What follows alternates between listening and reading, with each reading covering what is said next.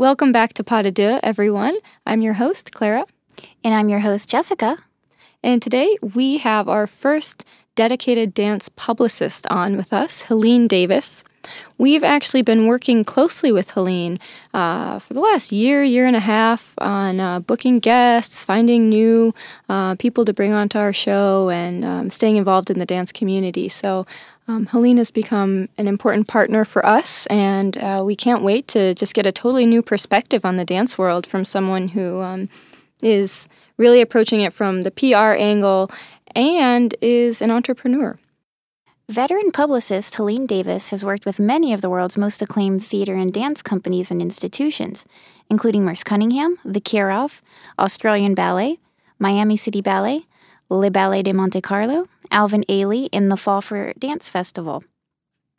She's currently working with Netherlands Dance Theater, Ballet Collective, Pilobolus, and the NYU Skirball Center. Helene created public relations and media campaigns for many Broadway productions, including Chicago, Smokey Joe's Cafe, Forever Tango and Swing, and for many actors, including Jake Gyllenhaal, Lin Manuel Miranda, Sutton Foster, Sarah Jessica Parker, Julie Andrews, and Nathan Lane, to name just a few. Mm-hmm. Helene is passionate about helping performing arts institutions increase media coverage, strengthen identity, and build audiences. She founded Helene Davis Public Relations in 2005 in order to work closely with her clients providing hands on individual service. The company is a boutique agency specializing in strategic planning and goal oriented creative public relations, as well as press and social media campaigns. Before striking off on her own as an entrepreneur, Helene served as director of press and marketing of the Manhattan Theater Club and the 92nd Street Y. She also represented New York City Center for 10 years, creating campaigns in 35 Encores productions as well as 10 Fall for Dance festivals. In that capacity, she had the great privilege of working with dancers such as Angel Corella, Diana Vishneva, Akram Khan, Christopher Wheeldon, Matthew Bourne, and Sylvie Guillem, also to name just a few stars. Star studded roster. Yeah. so we're very excited to have you on the show, Helene. Welcome. Oh, thank you so much. It's so nice to be here. Yeah. Uh, for once, not just sitting in the background, like watching us talk to someone else. I was just going to say, on the other side of the mic. Mm-hmm. Thanks for being open to talking to us. Sure. So, to kick off, uh, so our listeners can get some good background, what cultural sectors are represent, represented most in your client base, would you say? Because um, I know we know you as just dance, but you do much more than that. Uh, and do you have a background in dance or another sector that you represent?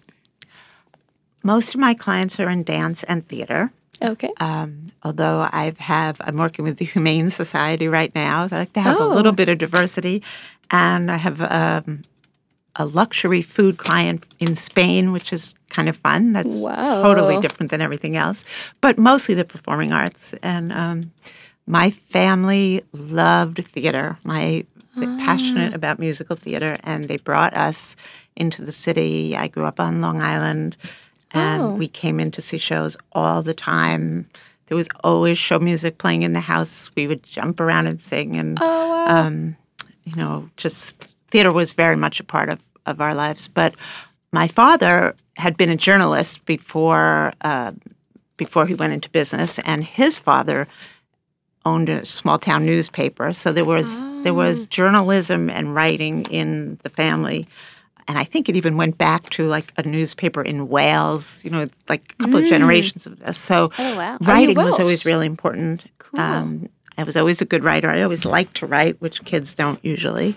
and um, and just an awareness of journalism. You know, we used to go through the New York Times. I remember and and look for mistakes. Now you find more As mistakes. Kid? I think. Yeah, that is well, so like, true. Yeah, junior high and stuff. like if you found any mistake, circle it and. be You were right about mistakes. I notice them all the time. I know. I'm always Times. surprised. I think it has and to do with well, there's less. There are fewer editors now, I think, right? And Probably. spell check is a real problem because if you find mistakes oh. now, you can see that it's spell checked often, so that the word is kind of you know, wrong that way. Exactly. Okay. But it used to be, I mean, that you would hardly ever find a mistake. Wow. that was like never, you know, unheard of. So, mm-hmm. a- anyway, the, it was kind of, you know, the, the culture of, of theater. Dance not quite as much, although I took dance when I was younger. I'm a little uncoordinated, so it, the dance future wasn't going to be there for me. Yeah. When I went away to school, I had a I had like five majors, and I, and I ne- I was I never knew what I wanted to do, but um, I I kept by process of elimination ended up doing what I love to do, which was theater and performing arts, and so um, I was just fortunate that that's really what my degree is in, and I've worked in the field always. So Is your degree in marketing or public relations or advertising for dance and theater or No, it's for- just theater. I have to Oh, say great. that I'm not to like talk about my age, but um, when I graduated, there really wasn't. You couldn't kind of get a degree in specialty? in public relations or marketing. It was just all one thing. Oh, okay. Um, when I graduated, I had gotten a scholarship to go to NYU. It was the first. Um, I think they had the first theater administrative degree. What I don't remember exactly what it was called, and I was going to do that. And that was um, a big deal then because it, it wasn't. You know, I just fell into writing and public relations because I was always a strong writer. Yeah. Nobody else ever wanted to do it, so they would always give it to me to do. But um, yeah, so I was just lucky that I was able to just take that path and find it. That's That's awesome. great. Can I ask what your favorite musical theater show was and what you liked most as a kid to jump around to at home? Mm-hmm. Oh gosh, my favorite show. Mine was Mary Poppins. My favorite show. That's so hard to say. When I was younger, this is so embarrassing. When I was really young, it probably was Gypsy. And we- oh, really? Because we oh would my stri- we would make believe we were stripping, you know, like let me entertain you, like it was like Natalie Wood, you know, from the movie. It's so embarrassing. no, that's And, great. Um, uh, yeah. Did you see uh, the final Patti LuPone's final production? I worked on that show with Patti because it started. It was an Oh, wow. Production. So t- let me tell you how exciting it was. Oh, to have like God. that memory of just you know my brothers and I like jumping around the house singing, and then to meet you know Mr. Sondheim when he walked in the room.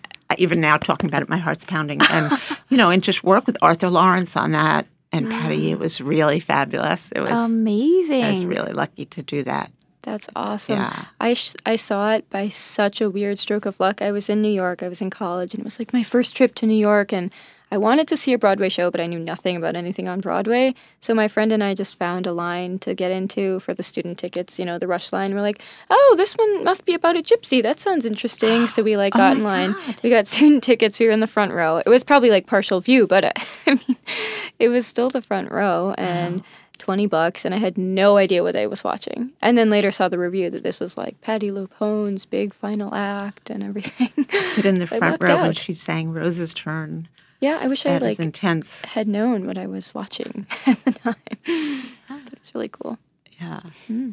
So, speaking of working with Patti LuPone and Sondheim on this production, what are the services that you provide to your clients? Um, well, several. I work with a lot of companies, um, more companies than individuals. Okay. So I really love to work with companies and kind of help them grow and shape their identities. Um, it's really important to try to identify the message that a company is sending, whether it's a little dance company or an institution. I just finished working with the Harris Theater in Chicago, and you know, or City Center. Um, You know, what is the message that they want to send? Yeah. Are they are they a, a city agency? Are they the one of the top performing arts centers in the city? Is it Mm. what? So it's very hard, and a lot of companies don't take the time to really, really think about that. Yeah. Yeah, so that's really important. And, and I think the first step is I, I try to sit down with them and say, okay, let's look at this, you know, and um, hmm. who do you think you are now? Who are you? Tell me who you are. And then tell me where who you would like to be. And just to see, you know, ah. where we're going there. I, I like to ask what the, in their opinion, what does the press think of them, right? What does the press think of you? What kind of what does the public think of you? Is it the same to the because it's not always the same. Like sometimes you can have um, an institution where the press love them, but the public maybe not so much, or the other way around. Totally. Especially with dance. Um, so I think it's important to to really look at that and then talk about what challenges there are. Um, how do we make all the messages the same? Oh, so that is important that they if be- that, yeah, or or not. I mean, or say, Oh, okay. or do you know? Do you want to have several messages to one message to the younger, maybe a younger audience, one message to people who might subscribe, but Mm. uh, whatever it is, it's got to be laid out clearly. And um, Interesting. what what are the biggest challenges to that? Which could be anything. It could be we don't have the money to do what we want, right? We don't have the Yeah. staff to do. Yeah, your public relations campaign sounds great, but you know we're two people sitting in an office and we don't have the time. Or you know, there's a million reasons why it can be difficult. Yeah. Um, It sounds like this is very long term thinking, which is great. Really Building a vision and building a company over time. Yeah. Well, that that's kind of my preference Okay. to work with a company. Obviously, if if a company's hiring someone to do press for, Mm-hmm. you know, an engagement at Baryshnikov, it's going to be a whole different thing, Yeah. right? You have you, that's very goal oriented, ticket sales, event oriented. Right. Yeah. So it's a combination of, of two different kinds of clients, I think. Um, but once we do that, we have to, whoever it is, institution or individual, you know, develop a PR plan. What are we going to do? Um, what media are we going to target? Um, what's our timeline? And then, and I have to say, once we talk about timeline, because I don't want to forget this, is that I have to say to everybody who's thinking about hiring a publicist is that you have to think ahead because I can't tell you how many calls I get from small companies who, you know, who say, "Are you available?" The performance is in three weeks, or even, you know, five weeks, and Oh, and that even is a short timeline? Three Oh, to five weeks? oh my God, yes, because first of Oh, all, wow. my schedule is booked, right? Yeah. So there's have a that. lot of clients. I don't think they're considering how long it takes just to get to know each other, to get Oh, okay. a press release out, to get it approved by whoever has Mm-hmm. to approve it. The press needs to have it three to five weeks ahead, invi- right? That Ah, okay. there's a million reasons, and the absolute minimum, absolute minimum, should be two months, which means that you make the call to the person two and a half months or three months ahead. So I think that's just something I would just like to say because I think um, Yeah. people aren't doing it or they don't just realize it. Interesting. Yeah, I don't think people do know that, and that's Yeah. really good for dance artists to take note of. um, so, one thing we love about you and your line of work is that, as we've often noted, a lot of people who do dance or grow up doing dance feel like there's kind of one track, maybe two, and that's to be a dancer or a choreographer.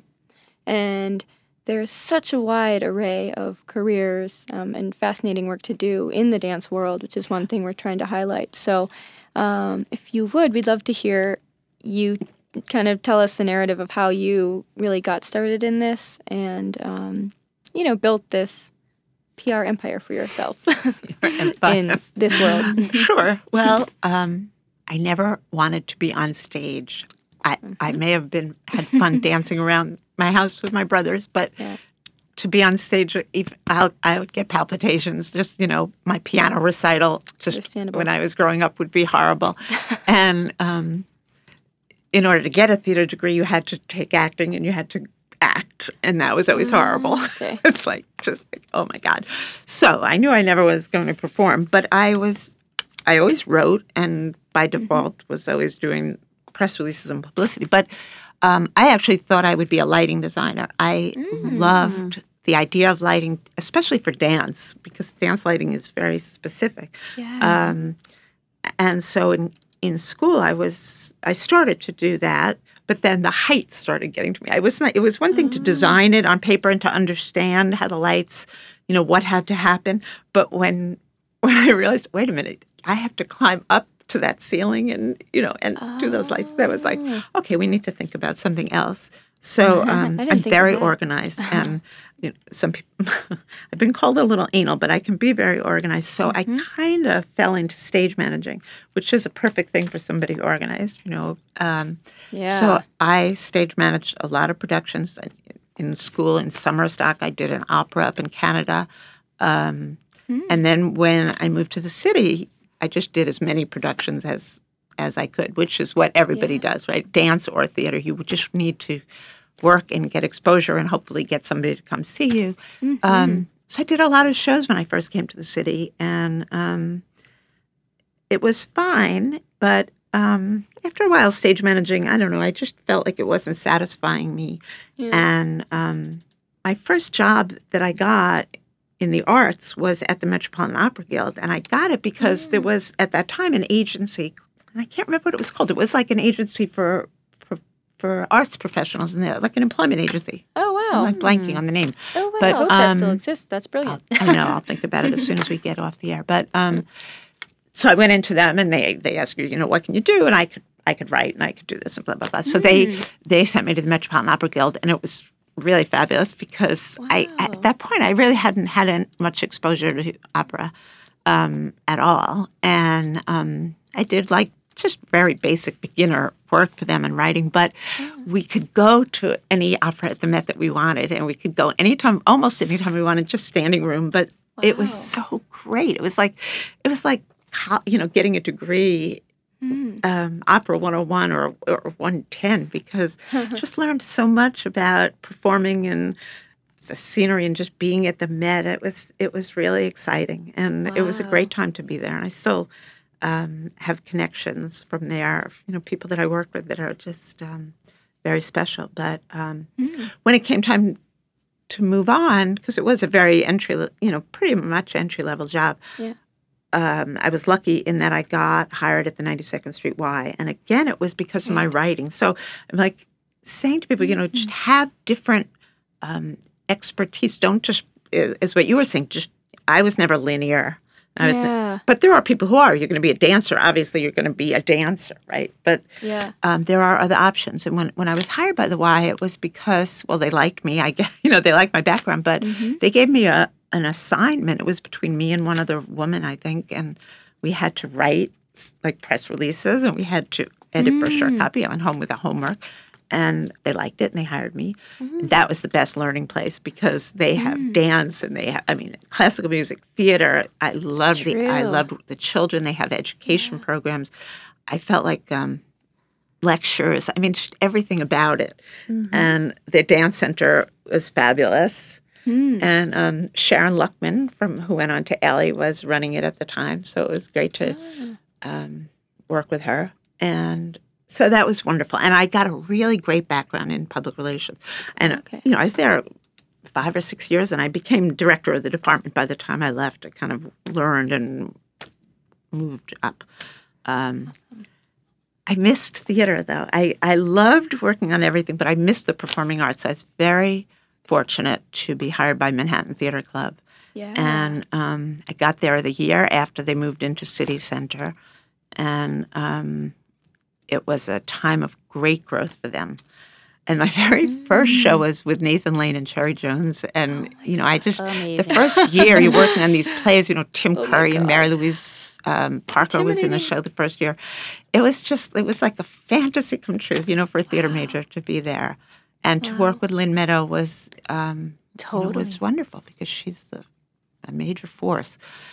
So um, I I did press and marketing there and advertising it, which is also what I ended up doing at the Y. So then, you know, there's the marketing side of things. I was doing advertising, working with the advertising agency, um, working with performers, really hands on, getting dealing with press on a whole other level. You know, getting press stories for Nathan or working with Terrence McNally and getting them on, you know, Charlie Rose or it, it was so much fun. Or working with Julie Andrews. That's where I did Julie Andrews. And and the first time I met Stephen Sondheim in person, we did Putting It Together, one of his shows with Julie Andrews. It was it was thrilling. wow. I totally love thrilling. her so much. So um, yeah, so it was a wonderful place to be. And that is just an amazing feeling when you you love who you're collaborating with. You love what you're working toward. yeah, that's great. Oh my God, I have, feel like I have been so lucky. I know so many people who hate their jobs, you know, like so true. you know, and just are like, oh God, I have to go to work today. But don't you feel? I mean, I think all of us in the performing arts hopefully feel that way, or else we wouldn't be doing it, right? right. Yeah, God knows. I think people do love it. I think most of us do. Yeah, Um, Yeah. it's awesome. So I went. To, I'll, I'll, I'm going on too long, but I went No, when I left Manhattan Theater Club. Um, I was really like I, I was there ten years. I was like Mm-hmm. burned out. I was having a great time, but it was like uh, ten years was the longest I've ever been anywhere, and I just left. And um, I, was, I have always been really lucky. I have to say, I left with the idea that I was going to take six months off. That I had been working, you know, and I just didn't know what I wanted to do, and I was just I wasn't going to do anything. I was going to go to the park with the dog every day, and you know that was it, and read.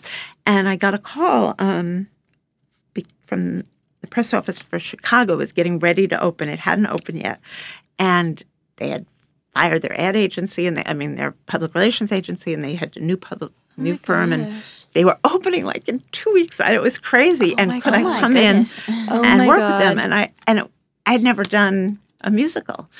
I mean, I knew all the musicals, but I had never worked on one, you know, myself. And I certainly had seen on Chicago came from Encores at City Center. I didn't work on it there, but I was a subscriber, so I saw it, and I certainly saw the originals. I, you know, I had a background in it, so I went to work in in um, this press office, and like my second day of work, you know, there I was with like Bebe Neuwirth and James Naughton, and Oh my God. thrown into the fire. Um, Amazing. It was, and working with the best dancers on Broadway. I mean, it was, wow. yeah, I would just go to rehearsal, you know, and then you could just go into the theater. That was like my biggest thrill. I could go in the, going into the stage door, Yeah. just walking into the stage door, I'd walk in, I'd be like, oh my God, I need to call my mother. That's awesome. That's so great. You know, it was like, so it was cool. so cool. that is really lucky. That is Slash, really- obviously, you're very good at what you do because people called you up. Well, yeah, but you know, timing is good too. But yes, so I was really lucky. wow. Um, but it was also not. It was also not being afraid to make a change. Like you know, some people. I say to people sometimes now, you know, it's a good idea to have another job before you leave your job, right? Yeah. You always say that. You always hear that. But I didn't do that. You know, I left because I knew I I needed a change. Yeah. So I don't know whether the times are different. Maybe the work, you know, maybe it's a little scarier now. But Can I ask him? We don't have to put this on the air, but can I ask how old you were when you, um, just because for my own purposes, I'm curious, when I, which one? when you I- left MTC to just um, I was to chill when for I six went. months I was like, um, and got the call from Chicago. oh, You mean left? I was Yeah, like, when you left Manhattan Theater I know. Club. I'm going to say this. I don't want to make myself too old. I don't know how many can years take ago out. that was. It was. Yeah. I was probably like thir- 35, Okay. something like that. Good to know. No, that's too much. That no, because that I don't know, something like that probably. Yeah. Okay. I'm just curious when people like tend to get brave enough to do something like that, where they're like, I Oh. know I want this, I know I need this. I don't know. Sometimes You it know seems what? like times as we're, I'm sitting here thinking about it, I think it was, maybe it was a different time because now it feels like that would be a scary thing to do. You think? well, I I do think in general people, yeah, do have a lot more financial obligations. Now, but sometimes I see like people in their 20s too, just Yeah. going for it, you know? So that was just a personal question. I'm like, when do you get brave, you know? Well, that was that's a related question I have. When you decided you wanted to take that time off, were you truly just burned out or were you just soul searching at that moment thinking like mm. what is my next move, you know? What's pulling me in the next direction? I think that had been on my mind probably. So it's kind of both. Hmm. Probably the last year I was there, you know, you kind of go, I've done 45 plays. Wow. That's a lot of plays. awesome. you know, 10 years like that. And I love theater, but I don't know, you know, if I want to pick up the phone and call, you know, pitch another story or I want to have to mm-hmm. deal with, I, you just don't, you know, it's like, I don't know, I need a break. yeah. Totally. so, Wow. you know, and then you always have these fantasies of what you're going to do. Well, maybe I'll be a writer. You know, maybe I'll write. Maybe I'll Yeah. do this. So I really didn't know. Hmm Um, but then, of course, when they called me for Chicago and I was there, I'm like, okay, this is what I want to do. You know, Yeah. musical. I'm working on a musical, and I had never done that, and I'm working with dancers. That was kind of new. Yeah. Yes, I was so lucky because I did Chicago, and then I I did Smokey Joe's Cafe, and then but then Forever Tango and Swing were two. They were Broadway, but they were also dance, and Wow. so that's kind of where my you know I got back into the dance world. Yeah, and it seems like coming full circle with your love of Broadway as a child, then getting into the musical theater. Yeah, it really did, and Yeah. and um, and different. Like Forever Tango on Broadway, you know, that was a whole different thing. Tango and dealing with um, learning about that. I mean, I really knew nothing about tango before I started, so it's kind of like an education. Swing was so much fun and so fabulous. And, Oh my God, um, you know. Laura, that was Laura. Benanti's first show, I think, and Mm. she's she's so fabulous now. But working with those dancers, those swing dancers, were great. Mm. And then that's how I got to know the dance press because, Ah, okay. um, you know, because they were big dance shows. Mm-hmm. So Is that um, how you kind of became interested in dance as its own thing as well? Like it's you know apart from musical theater. Yeah, Dance is its own I think so. Um, we got hired. I how did it work? So I, I um, eventually, shortly after that, though, I wanted to um, that I should we should go out and go out on my own. But I was a little nervous, so I was lucky that I had a good friend, colleague. She had actually been my boss at the Y, Oh wow. and um, we went into partnership. And her background was classical music. Okay. She'd been at Carnegie and um, Philharmonic, so we had a good. We had a, you know we had a lot to offer. She w so our clients were, you know, symphony orchestras from all over the country, America, and then theater and dance, and um, we were hired because of Sharon Luckman, I think, at the Y, hired us to do the Alvin Ailey Gala. That was our, my first Alvin Ailey. Oh, great. And Yeah. because we had done, we had started to do a lot of galas and special events. So they eventually became my client, which was really wonderful. Ailey, right? Ele- yeah. I worked with them for uh, many years, like seven or eight years, I think. But so first we did the gala, and then they were moving into the new building. So we had brought another colleague on with us who had architecture background, And Oh my gosh. It was wonderful because we were, so we had dance, we had a building, we had an architecture person, and it was so much fun to help them move into the new building. And you know, we did Yeah. um, there are there are certain things that kind of stand out in your mind of like the most fun press things. yes, or- tell us. and moving Ailey into the new building was so great. We Wow. um, we shut down Ninth Avenue, like one whole lane of Ninth Avenue, and they did revelations down the street from the old building in the '60s to the new building.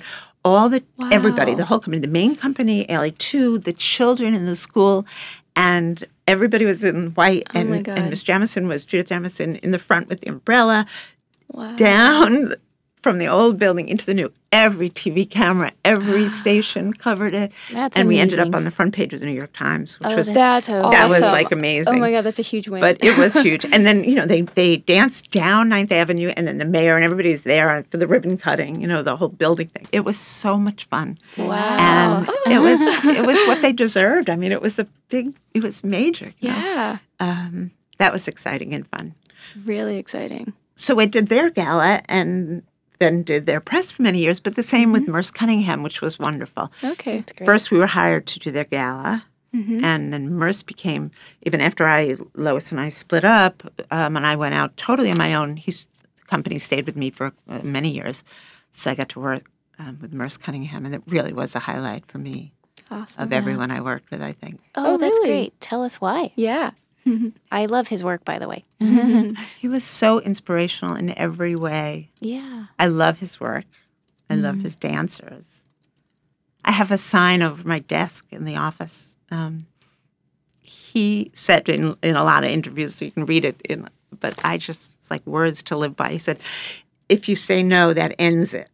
If you say yes, the world is a possibility. Yeah. You know, don't you love that? I just, I love that. Yeah. He seems, and I don't have any, you know, personal encounters with him, or I haven't in the past, but he does seem like a very thoughtful person who is just constantly like pushing for the next thing. he absolutely was. He was very warm and very generous and busy. His mind was always going, and hmm. you know, he's he's.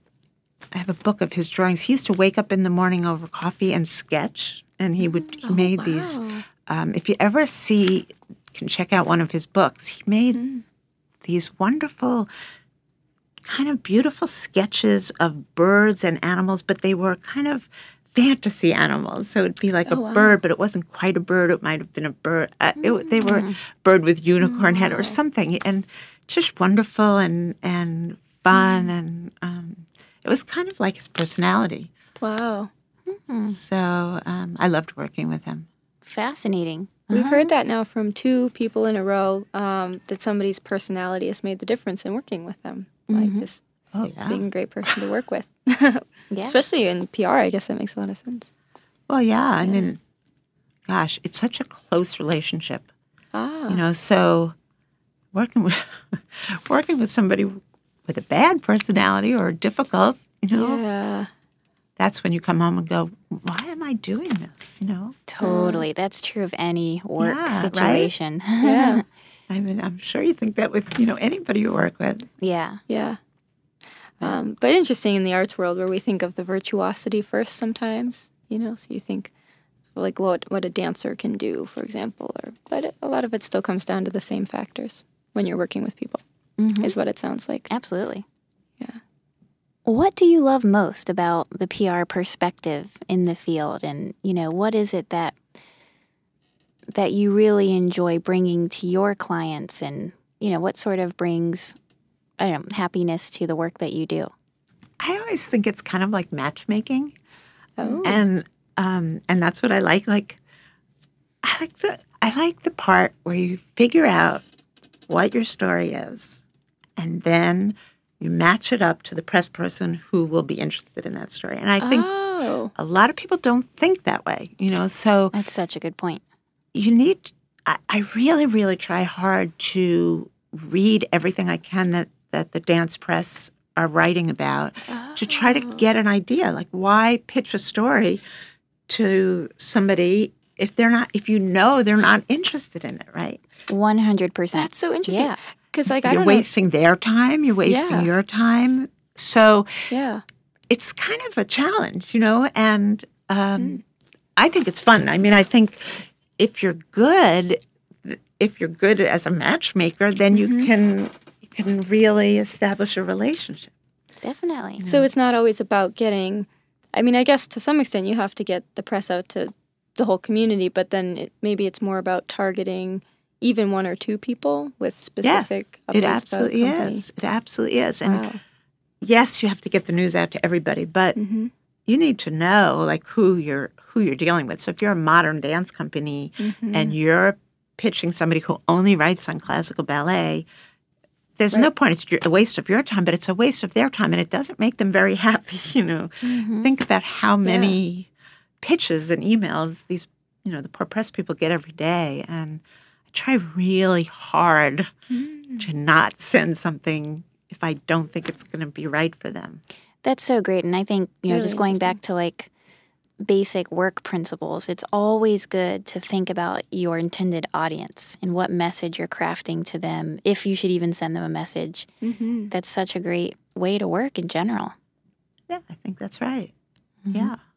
And from what we can see, you've been very effective. Certainly with us. I mean, we've gotten amazing guests working with you. So Oh well, thank you. that's really Great. interesting. I guess uh, some of this goes back to a stereotype, but I think it's true that a lot of artists and a lot of people in the dance world, more specifically, struggle sometimes with PR and some of the business side of their art. So I feel like there's a lot you could add um, to all of this.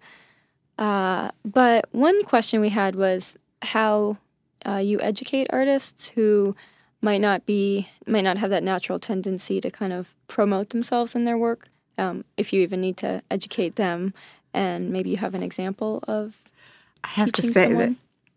that that almost never happens. really. I I mean, I think if they're calling a publicist, then they want to promote themselves, right? Mm-hmm. Okay. So okay. think about it that way. Yeah. It's very rare that anybody would call me. I mean, maybe if you're like a crisis management firm, right? Those people at that level will say, That keep me sense. out of the press. That's your job. That's what I'm Oh, paying you, you know, twenty thousand dollars a month for or whatever. yeah. but Mm-hmm. you know, in the arts, if somebody's calling me, they want press. Mm-hmm. Right. So, but there is a lot of education Yeah. part of it. Are there, I guess, are there disconnects um, sometimes with artists whose own tendency might be to focus more on their art? Is there anything that you feel like you need to teach them about self promotion or marketing or anything? I at the same time, I guess they're sort of handing that over to you.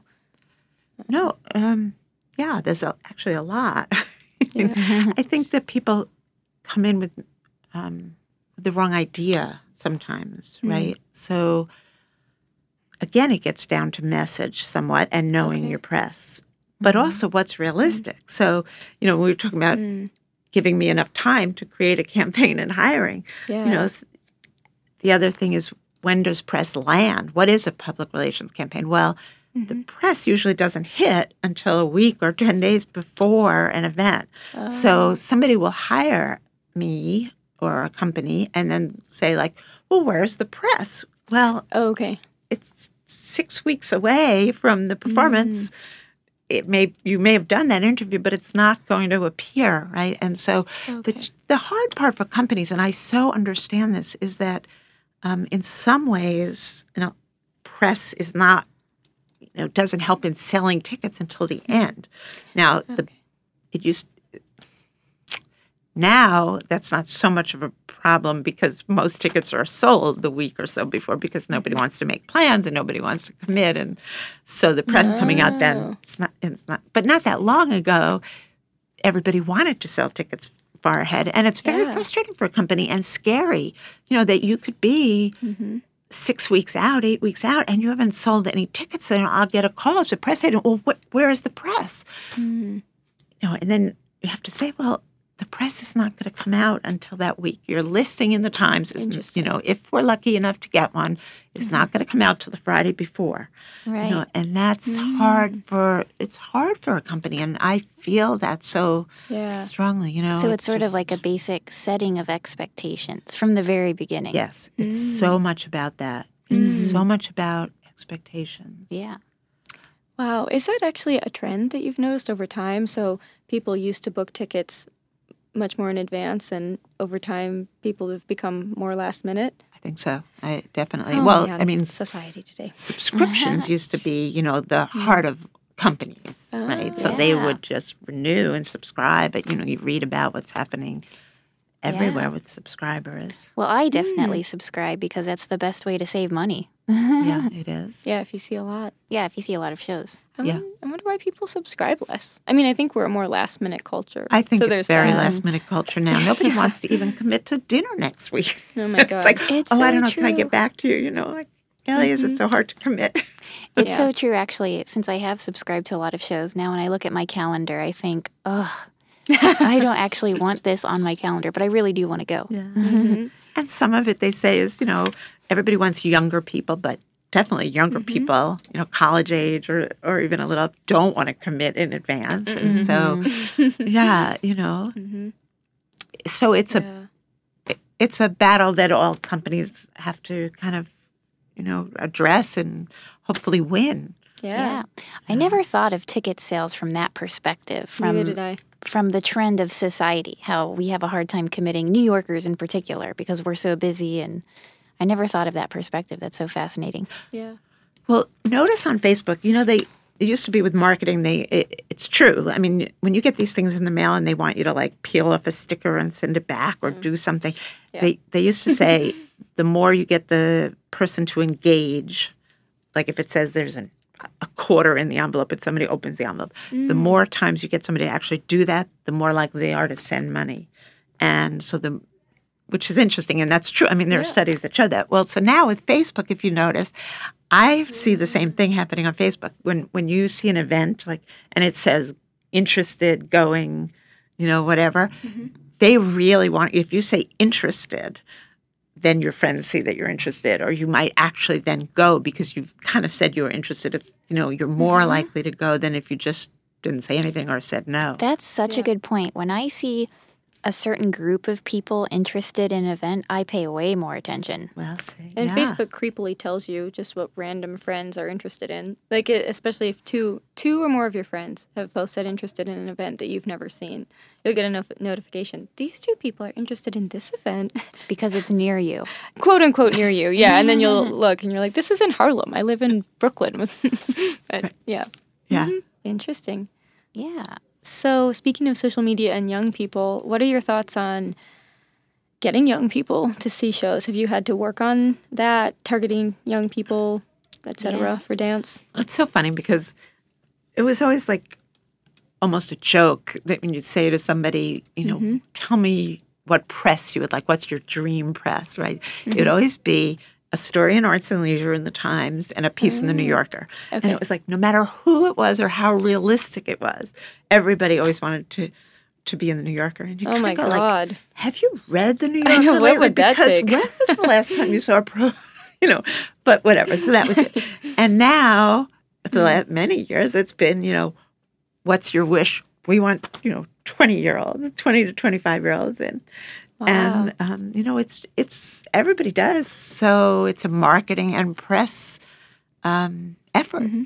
Yeah. Fall for Dance is a great example. I mean, a lot of it is money too. I mean, you know, if you're in college, Mm-hmm. you can't afford to pay Yeah. high ticket prices. I- Um, and I so Fall for No. Dance, when it, you know, for for the first ten years maybe it was you know ten dollars a ticket. Now fifteen, that's like nothing. I I remember mean, that's when less it than was, a movie, Yeah. and it was so fabulous. My favorite thing is about Fall for Dance is just going and standing in the lobby and seeing just a whole different audience, a so much younger because you know, and so excited to be there Yeah. you know, because Mm-hmm. they could afford to buy tickets to like three different performances, and also seeing the kids, like they Mm-hmm. Yeah, bring, kids. you know, but you can't if you have to pay seventy five dollars a ticket to bring a kid, you know, to something. You're going to think twice about it. But if you're Mm-hmm. paying fifteen dollars, bring her in. And these kids, these little girls would walk in in their tutus, you know, with their hair up love in a bun, and they'd be like ten years old or even younger. You know, and I Mm-hmm. guess they figured fifteen dollars if she cries or she doesn't like it, we'll leave. But Yeah. you know, Yeah. usually they would stay and be so just enthralled. Yeah. You're so, So- right. And yeah. And I was going to say, and this is more the marketing side than anything else, but because Fall for Dance tickets are so inexpensive, it's become a cultural phenomenon. And I remember when it first came out in 2004, when I first moved to the city and was so excited to buy these tickets. Mm-hmm. Um, but I think a lot of people don't realize how cheap it is actually to go see dance on an ongoing basis. Going back to why I subscribe, I subscribe to seven shows at BAM this fall season. Seven? Yes. Wow. Which is insane. Mm-hmm. And I kid you not, most of my tickets are fifteen dollars to eighteen fifty, and the most I paid was twenty two fifty for one of the tickets. How much is the subscription? Um, well, the subscription is free. You just have to, if you buy four or more shows, you get a 25% or 20% discount. If you buy seven or more, you get a higher discount. Which they don't make clear. Going back to the marketing. effort. Yes, and Yeah. going back to this idea of audience engagement, I tell people all the time I see dance for cheaper than it costs to see a movie ticket, but people don't realize that. And I mm-hmm. just have my tricks, my ways of seeing things mm-hmm. cheaply. Uh, you know, I always buy balcony seats and I subscribe and whatnot, but I don't know. The I just think maybe there's a perspective shift that and again this is more on marketing side so i'm just saying this as a mm-hmm. thought or as an aside but it's interesting how many mm. people are so shocked when i tell them like look at my tickets look how much i've paid for these and uh, this is why i see so much dance Yeah. And well, I think that's a problem. It's interesting because Broadway had been very concerned about that. You know, people think now I think it is too expensive, but I mean, people always like, how do I can't get tickets? I don't even know how to buy them. Theater mm-hmm. Development Fund has made huge strides in in being more accessible. You know, um, but they are also selling. Do you know that they sell dance there and and like dance performances all over at the Joyce at City Center, and you could go to the TKTS booth. And now there's one in Brooklyn, South the Seaport. There's one now at Lincoln Center, and you can get tickets. So if you don't want to commit in advance, you can get them the day of a performance to a lot of dance things. Um, and if you're in the industry, you can join TDF. I'm not sure of the requirements, can- right? uh, and even you if get them you're in just- advance. even if you are just someone who works at a nonprofit you can become a member because i'm a member just because i work for a Any nonprofit, nonprofit. Okay, so yeah. So You guys I mean, are blowing my mind. yeah, you get great tickets, and they're very inexpensive, and you can Wow. get tickets to the Joyce almost all the time, and Yeah. most of the things at City Center, right? So I guess my question is you know this very well, and veteran audience goers know it who just want to save a buck. Um, I don't know. How do we get the idea out there more often? This is more of a larger question. Mhm. I don't know because I, again, people are so shocked when I tell them, like, look, this is how I see shows. No one knows this. Yeah, I like Dance NYC. For theater, it was Theater Development Fund, and then Art New York, which is the Alliance of Resident Theaters, really tried to make that issue, like subway posters that said, you know, you can get to off Broadway for I don't remember hmm. fifteen dollars, or whatever. Dance NYC does some of it, but their advocacy seems to be more for the companies. The right? dance community. So we really mm-hmm. need. That's a really good question, and probably something that would be a good topic to address further. And sometimes it's details like when you say that at BAM, if you buy tickets to four or more shows, you get this discount. I bought tickets to, I think, four shows, but because of the way you buy online, um, where you have 10 minutes, and it makes sense because they have to release that seat that you've just chosen. And if you hold on to also- it too long. Their that's another thing. Their website is not user friendly to find the member way of buying those tickets in a row. Oh, so it is a different way. Yeah, is a different way. Sorry, like, the subscription way, not the member way. Yeah, I actually made two separate purchases because I Oh. had to look at dates for those shows and look at dates at the Joyce and ABT in New York City Ballet for the shows I wanted to see there too to put up put my whole schedule together as I went. And so I would have, you know, I would have used up the time with the tickets in the cart. So anyway, it was very confusing to buy Mm-hmm. the tickets. And yeah, I guess companies need to have a big button that says like buy this many shows. Like Yeah. you remember. I don't know. So I guess that's just a larger question, but Yeah. a fascinating one. We'll go back to that with the marketing people. Yeah. Yeah, totally. Can you just really quickly like describe what's the difference between marketing and PR, just so everybody's clear, for once and for well, all? it's not. it's not hundred percent clear Oh, okay. Um, because marketing is about selling tickets. Right? I mm-hmm. would say the the very basic description, which Yeah. then we can refute. Okay. Marketing is selling tickets, mm-hmm. and public relations is about image and making the public aware of who you are. Okay. the goal is eventually to sell tickets, but also for, for public relations, for grants, right? You want to, I mm. mean, it's it's very important, all that kind of visibility. Yeah. But then, you know, advertising helps with grants too, because a grant writer could look at an ad in the New York Times and go, oh, that's, you know, they're a very prestigious company. So we kind of, it's a, it's a, we work together really as a team, and there's great overlap. Um, Interesting. Yeah. Do you usually do the marketing and PR for your clients, or do you work with their marketing team? Yeah, now, I mean, when I was at Manhattan Theater Club and the Y, I was director of press and marketing. Oh, okay. um, but it marketing has grown and gotten more complicated and have you know many more facets than it used to. Um, I think Broadway started first with having very specific marketing firms because they were doing things like going into grocery stores and having like you know the, the the show on a bag or there were a million kinds of promotions that really weren't press and you didn't have Right. time to do them. So marketing kind of you know split aside. Um, Interesting. I forgot the question. Oh no, you answered it. You answered it. I think that's great. So um, I haven't really thought about how I want to ask this question. I mean, it's a simple one, but um, I don't know what are some tricks of the trade that perhaps you've learned over the years, or maybe some things that help you to help an artist truly hone in and craft their image and select the right avenues or the right press to send their information to. Some of it is what I said already, but you know what I what I I really want to say to everybody is, mm-hmm. first of all, they need to really read the papers and read mm. online and not just read about their colleagues and other companies, but you know, you can't expect that you're going to get coverage about you all the time. And I think mm-hmm. that's, you know, everybody of course thinks their story is the best. That's what they should do. Mm-hmm. Right? Well, our, you know, our education program is the best in the city. Everybody thinks that. I mean, they're all mm. wonderful and they they all have different facets. But you know, Yeah. our company, I started this company, and we we have the best dancers, and they are young and they're talented, and we should have a story in the Times. You know, and what I what I want to help people understand is that's not enough. Also, that mm. to me this is really key. The the job of the New York Times or the job of Broadway.com or th- is not to help you sell tickets. Uh. They are not ticket salesmen. So mm-hmm. to say we need, you know, they have to write about us because we need to sell tickets. Well, it doesn't work like that, you know.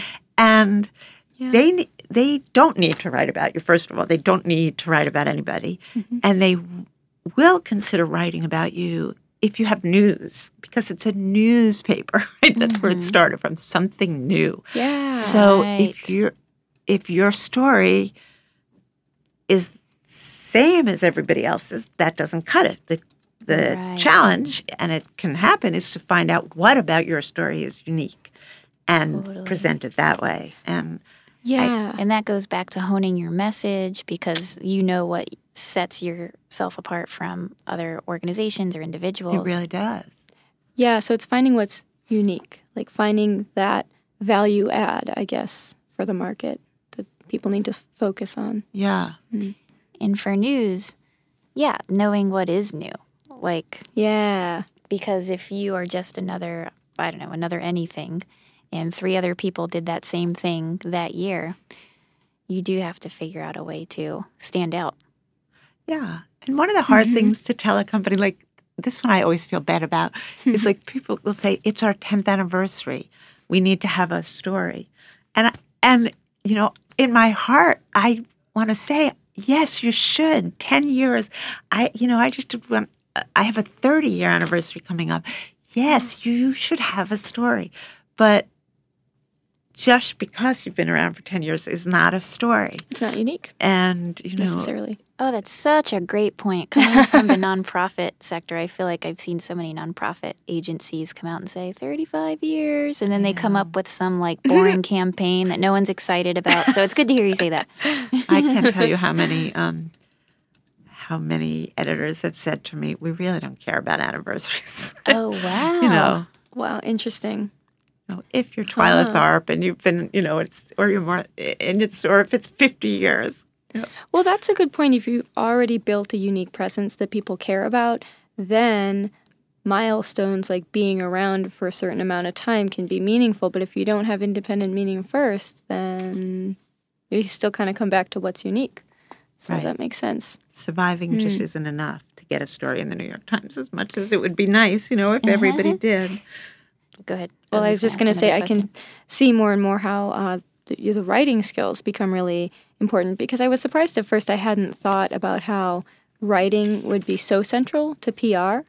I would have thought, oh, organization and great relationship building, which you obviously obviously have, but you came at it from um, this writing perspective in certain ways, which is awesome. And uh, Jessica and I actually had a conversation a couple weeks ago that we called The Why, which is ongoing, about what is our mission, why are we doing this, why are we unique, you know, in the sphere of dance podcasts, which luckily is fairly small. Um, but still, we have to, we felt like we had to know our own uh, kind of mission and value add. And uh, the writing of it, which we're still working on, is uh, kind of a delicate task. Like you can come up with ways that you think you're unique, but you also have to phrase it in a way that is compelling to other people and like still inclusive of the whole sphere out there of people doing similar things. So um, yeah, so interesting that you came at it with that skill. And so that reminds me of another question. Mhm. What are, you know, key indicators of a successful press release? And obviously it depends on who the newspaper or the outlet is. I'm sure you're taking into account, but what might be some ways that you work with an artist to bring out certain elements into a press release in general? And you don't have to give away your secret sauce. it's it's actually not really much of a secret, and you can look in almost any book. You know, PR for Dummies will tell you. You know, to always start out with the who, what, why, where, and when.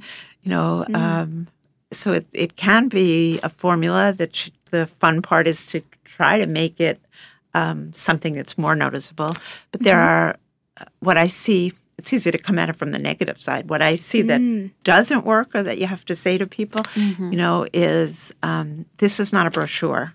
right? A press release is not marketing material, and I think that's the biggest difference that a lot of people don't realize. When you're if, if you're marketing something in a flyer, brochure on your website, you can you want to sell it. You can say you're going to jump out of your seats with joy. This is going, you know, Yeah. um, the most exciting. You can say whatever you want to say because you're trying to bring them in quickly. Yeah. But if you're doing a press release to the press, right? First of all, you hope that they know something about you. Okay. But oh, if they don't, you want to tell them. But they, you don't want to tell them they're going to jump out of their seats. What they're going to say is, "I'll tell you if I'm going to jump out of my seat or if I jump out of my seat." So, hmm. press releases that hmm. are too effusive, you know, or that they just send me the marketing material and say, "Here's what we're using. Just you know, use this," and then I edit it down and take out all the adjectives, and then they come back and go, "No, we don't want to use that." You know, then you have to mm-hmm. kind of educate. That's right. You know, and say ah, Okay. this doesn't work. You know, it mm-hmm. doesn't work for, especially in the New York press, but for really any press, you want to just be, you know, here are the facts. And um, I don't like to use too many quotes, you know, from other press. If it's a company that Yeah. really uh, isn't known, but maybe have gotten good press, if they're a European company or um, from a different town, maybe one quote. if it's a, but it has to be a quote that says something about the company. You know, not best thing I ever saw. That that would be like the worst quote in the world to use. You know, not descriptive. I mean, Yeah. you know, it's it, Because you don't know who's quoting it. So don't quote me on net on Netherlands. 'Cause I'm just like, there's all basic. but but so but we're talking about a press release so it's got to be it has to have all the details you know the ticket price where are you uh, um, the website the date the time information about the writer anything that they need to know Giving the full picture. Do you use your writing skills to, without being overly effusive, give a sentence or two that contextualizes and helps someone understand why this company is valuable to see, or to why why they should care about the press release? Just a little bit more telling them about the company.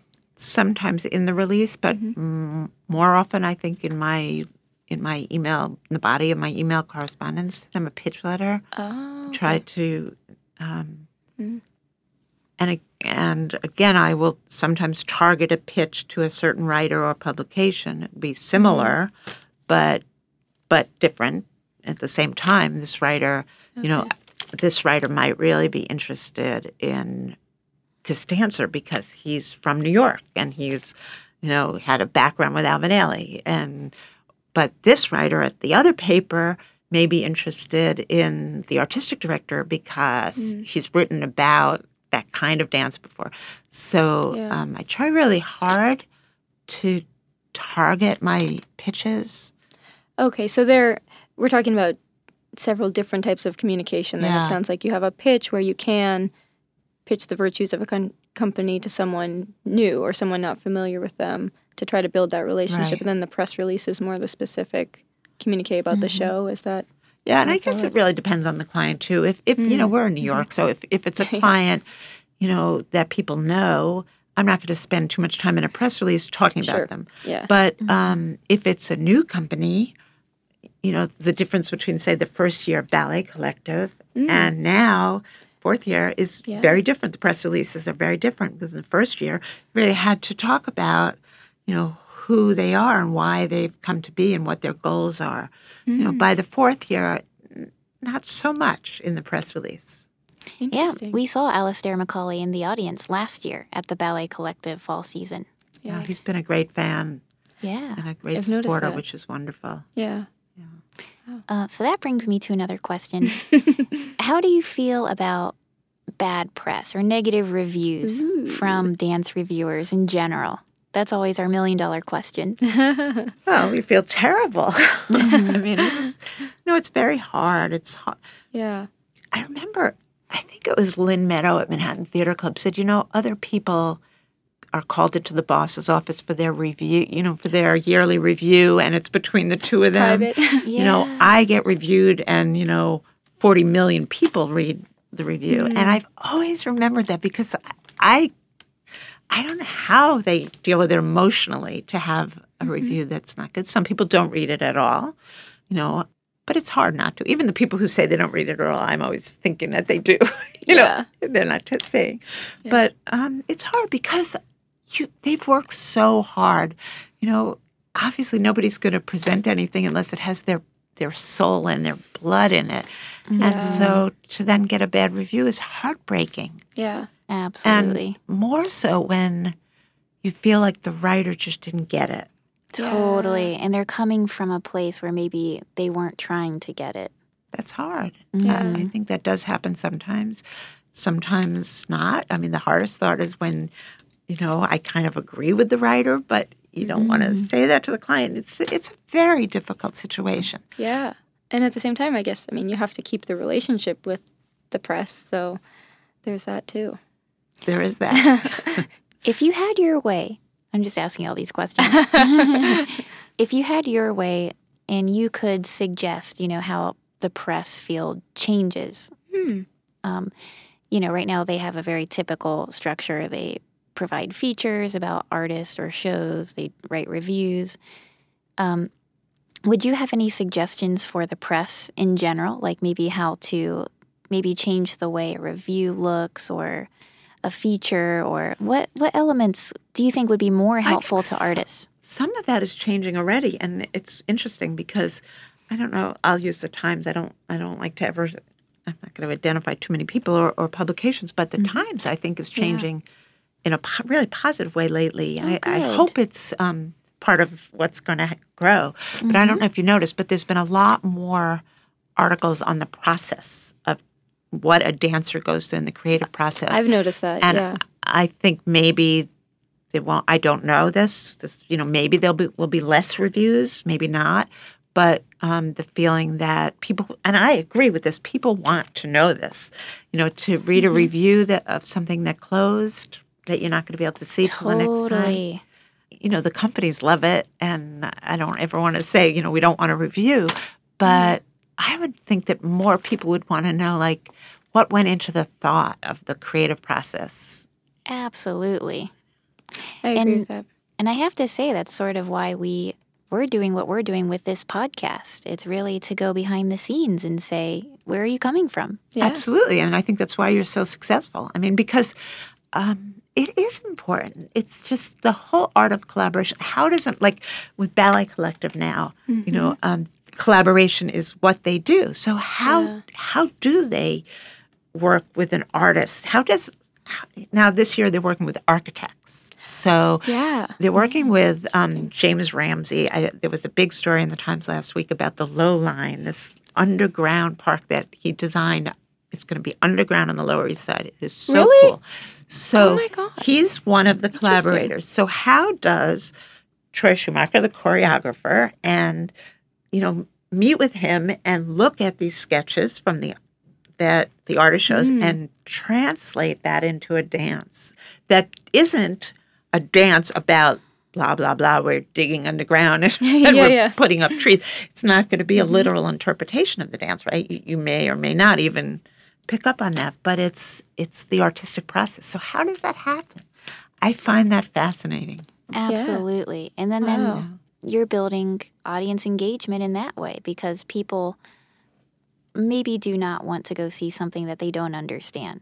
I mm-hmm. think people are more open to something that feels more approachable. And if you're having these conversations, it just seems like audiences would benefit from them in any way you put it.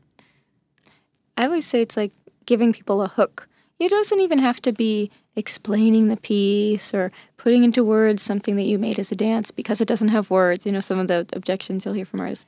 Um, it's really just giving people a hook, a reason to be interested. And for me, part of the reason I'm seeing more dance this season is that the pot doing this podcast has provided more hooks. I know more people creating work. I ha- you know I know more about them, and so I think, oh, look, that person has a show. I have to go see it it's an e- it's a simple hook. I don't know anything about the show, right? But so I think providing some kind of context or behind the scenes or just information about what's going on to bring this work to life absolutely could give people a reason to be interested just on level 1.